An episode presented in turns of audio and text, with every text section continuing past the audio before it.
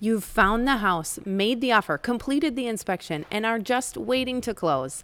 But did you know there's still a handful of ways things could slide sideways if you're not careful with your finances before closing? Well, don't freak out. Instead, tune in because this podcast is called How to Mess Up a Mortgage. Thanks for tuning in to the Realtor Moms podcast. I'm Tasha. And I'm Jamie. We're full time realtors in the Fargo Moorhead and surrounding areas, and admittedly average moms. This is how we sell homes and try to keep our kids alive.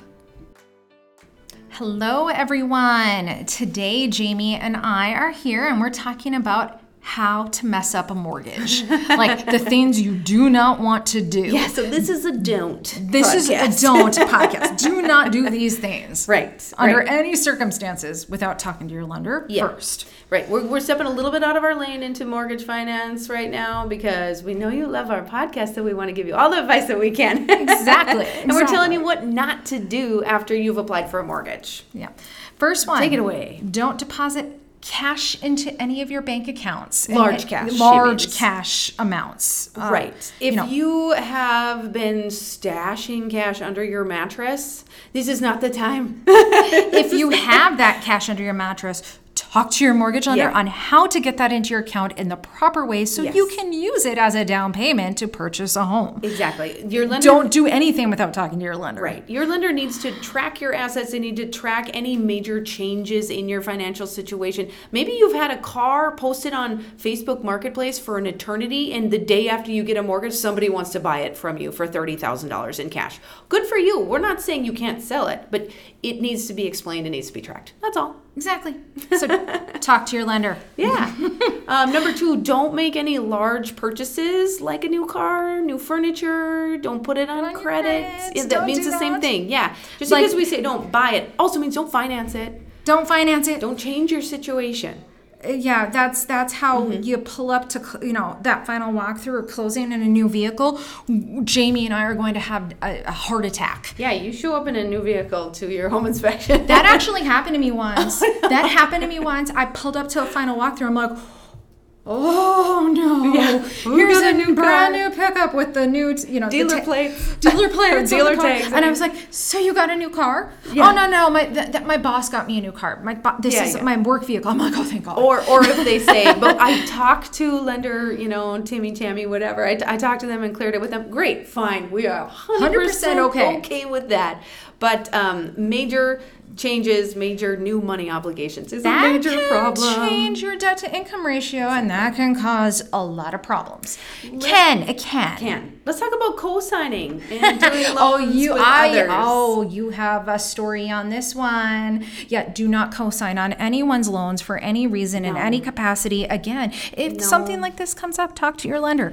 But you yes. please tell your story. Well, it this also goes for co-signing student loans. Yes. Or you know loans that you forgot to mention to your mortgage or which okay so this goes up, back up to when you first applied for your mortgage. You have to mention anything that you co-signed on. Yes. And so it goes doubly for once you're in escrow or in between the time when you've wrote the offer and you're waiting to close. Don't be signing off on anything new.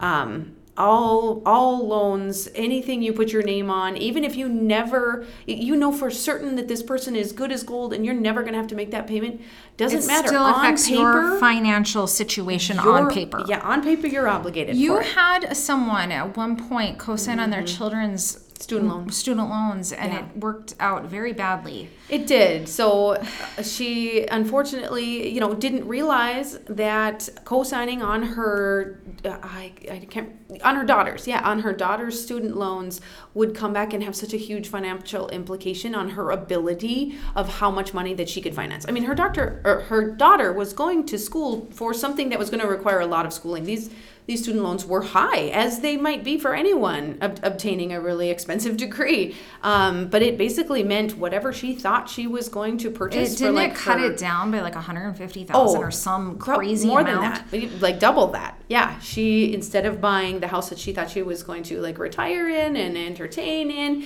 she had to get a condo for a little while. Yep. Yeah. It changed her entire, right. you know, and that's future. okay. You know what I mean? Like ultimately, it was worth the sacrifice to her. But we want you to know that co-signing on a loan is almost the same thing as taking out the entire obligation on your own. So Yes. don't do it while you're in contract you know, you know, make sure that whatever you're doing, you know, that you just really are keeping all of these things Yeah. in mind. Yeah. So. What's the other thing is don't change bank accounts. Mm-hmm. Don't change your financial situation. Don't be changing accounts like that. Right. The same thing goes for don't be applying for any new credit. that's- yep, our no next new one. credit cards, no Yeah. new credit accounts, no new financed accounts like furniture or cars. Don't Yeah. be changing anything like that. You need to really keep things for when Yep. you applied for your mortgage, you're keeping it the same as when you applied, unless you've talked with your lender and Yeah. have had a conversation about maybe paying off this credit account Yeah, or this yeah. account. Whatever the plan is that you come up with your lender, follow it. Right.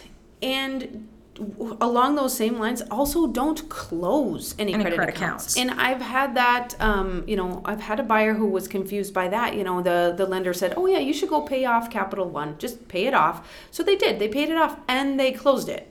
Well, your some of your um, credit score is reliant upon the age of the credit accounts that you've had, and as soon as you close one, that um, that number goes away. So that was like his longest standing credit account. That is had now it for closed. like 12 years. Everything else was, you know, three, four years old. Well, now he closed that account. So suddenly his credit history was only a couple years old. Well, now you're a riskier buyer because they don't have that history that you've been a good creditor for 12 years. So just wrapping it up, wrapping that whole portion up to say don't change anything if you can help it.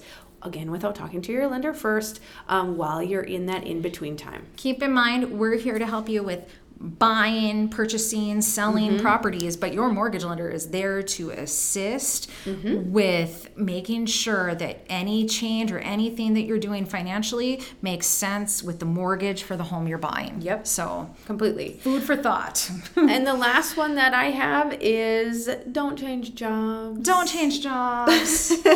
so and and here's my other Ah. two cents on this because there's ah. always like a caveat I, I had a situation like this Oh, where so I. had someone who was getting paid. Um, they were a truck driver, long haul truck driver, and they were getting paid.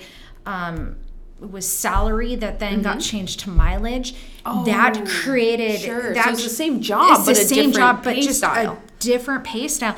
And basically, then it showed that he had he had to like start over and had to have two Right. years of how he was getting paid. And that's the point that I was about to get to. Yeah, it, You it have to caused so many problems. It caused some problems, and Mm-hmm. it just it changed their entire situation. most of these lenders are going to need to have some history again on um, the type of income that you have. So making a significant change, or even if it's not a change, like Tasha was just saying, her her buyer didn't even change the type of job he was It doing. It was just the how he got paid. his compensation arrangement was Yeah. different. So, um, and and again, not to say that if you are approached by your employer or a different employer with this fabulous opportunity, that you just have to turn it down. No, no, no, no, no. We just mean chat with your lender about how that could potentially impact your purchase, because we don't want to see you lose your house. you know, and of- all the process that you've one made. situation, one change, Yeah, one yeah. thing that applies from this list. Exactly. So, Some things just require a little additional explanation, and then you can proceed. But always check with maybe your to lender proceed. first. Always check, check with the lender. we Check love you, lender. lenders. Thanks for tuning in. Thanks so much for listening. If you liked what you hear, you can check out our library of tons more episodes on RealtorMomsPodcast.com. You can also find us on Apple Podcasts or Spotify or just about anywhere you listen to podcasts. And please never hesitate to reach out. We would love to be your realtors. This podcast is produced by Realtor Moms Podcast, Jamie R. Swenson and Tasha Barrett, Park Company Realtors, 4170 41st Avenue South, Fargo, North Dakota.